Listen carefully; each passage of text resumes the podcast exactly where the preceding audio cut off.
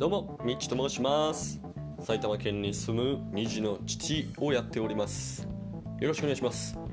YouTube にてえーゴースト・オブ・ツシマのゲーム実況や料理動画などなど上げておりますのでそちらもぜひチェックしてみてください。さあというわけで、えー昨日ですね、えー昨日というか前回か。これがいつ配信されるかちょっとまだわかんないので、えー前回ですねゴジラ。ゴジラのうんゴジラ VS コングの、えー米国上映日程繰り上げを受けて渡辺謙さんの名シーン名台詞についてお話しさせていただきました。当初ね5分ぐらいで収録終わるつもりが気づいたら20分も喋ってましたね。誰が聞くのっていうね。20分も誰が聞くのっていうような話を延々としておりました。えというわけで今回もですね、えーゴジラについてお話しさせてください。ゴジラキングオブモンスターズか2014年版のゴジラどちらにしようかと思いましたが昨日2014年版を話した。ということで今回も引き続き2014年版ゴジラの私が好きなシーンについてお話しさせていただければと思います。よろしくお願いします。えー今回ですねズバリ好きなシーンこれエピローグですね。エピローグです。はい。エピローグのシーンがこれまた、えー監督たちのゴジラジャパニーズゴジラへのリスペクトと愛を非常に感じる演出がありましたのでそちらお話しさせていただきます。とその前にまずですねそのエピローグに行くまでの流れをさらっとおさらいさせてください、えー先日申し上げました通りゴジラがですね火炎放射をバーッと出しですね敵を敵というかまあ怪獣ですねムートンムートンという敵を、えーやっつけました。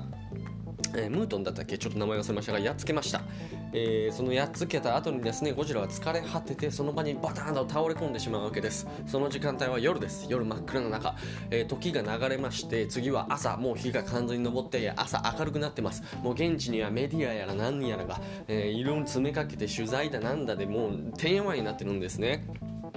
で空からは空空撮で、えーヘリが特報としてニュースでこう生配信生放送をバーッと、えー各メディアにて配信しているわけですね。その、えーメディアのうんテレビで中継している中の、えーテロップがですね「ゴジラは人類の救世主かびっくりマークはてな」みたいなお見出しがあったりしてですね、えーそこもちょっと面白いんです。そこの、うんそこも面白いんです。これはちょっと別の機会にしますね。という流れがありましてそんな折ふとゴジラがパチリと目を開けて急にむくっと起き上がってボーンと起き上がるわけですね。もう現地現場にいる人テレビを見てる人もう世界中の人が「キャーゴジラが起き上がった。うわー殺された!」ってもう大騒ぎ大騒ぎするわけですけどもゴジラはそんなピーチクピーチクわめく人間なぞもうどこを吹く風何にも気にすることなく歩き出すわけですよ。歩き出す歩き出すその先が海なわけですね。はい。そのままゴジラは人類など何の気にも留めることなく海にザブンザブンザブンと入ってきドボーンと最後どこかへ泳いで消えていってしまいました。というエピローグなわけですね。はい。このエピローグの何が素晴らしいかというとですねゴジラの背中です。はい。あのー平成ゴジラ、えーご覧になった方は、えーよくわかると思うんですけども最後ゴジラどこ行くかって言ったら海に帰っていくんですよね。海の中にザブンザブンと。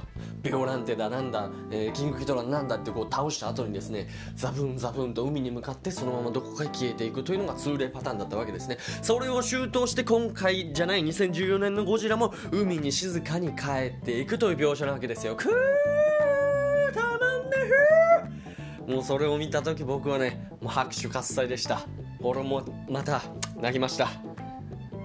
僕がね子供の頃父親に連れて行ってもらった映画館の風景をファッとフラッシュバックしてですねもう泣かせる 何年越しのゴジラ映画館みたいな感じで非常に素晴らしいシーンでございます。というわけで今回もゴジラ2014年のお話をさせていただきました。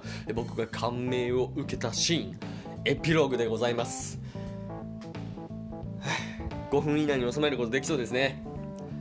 というわけで今回もご拝聴ありがとうございます。バイチャー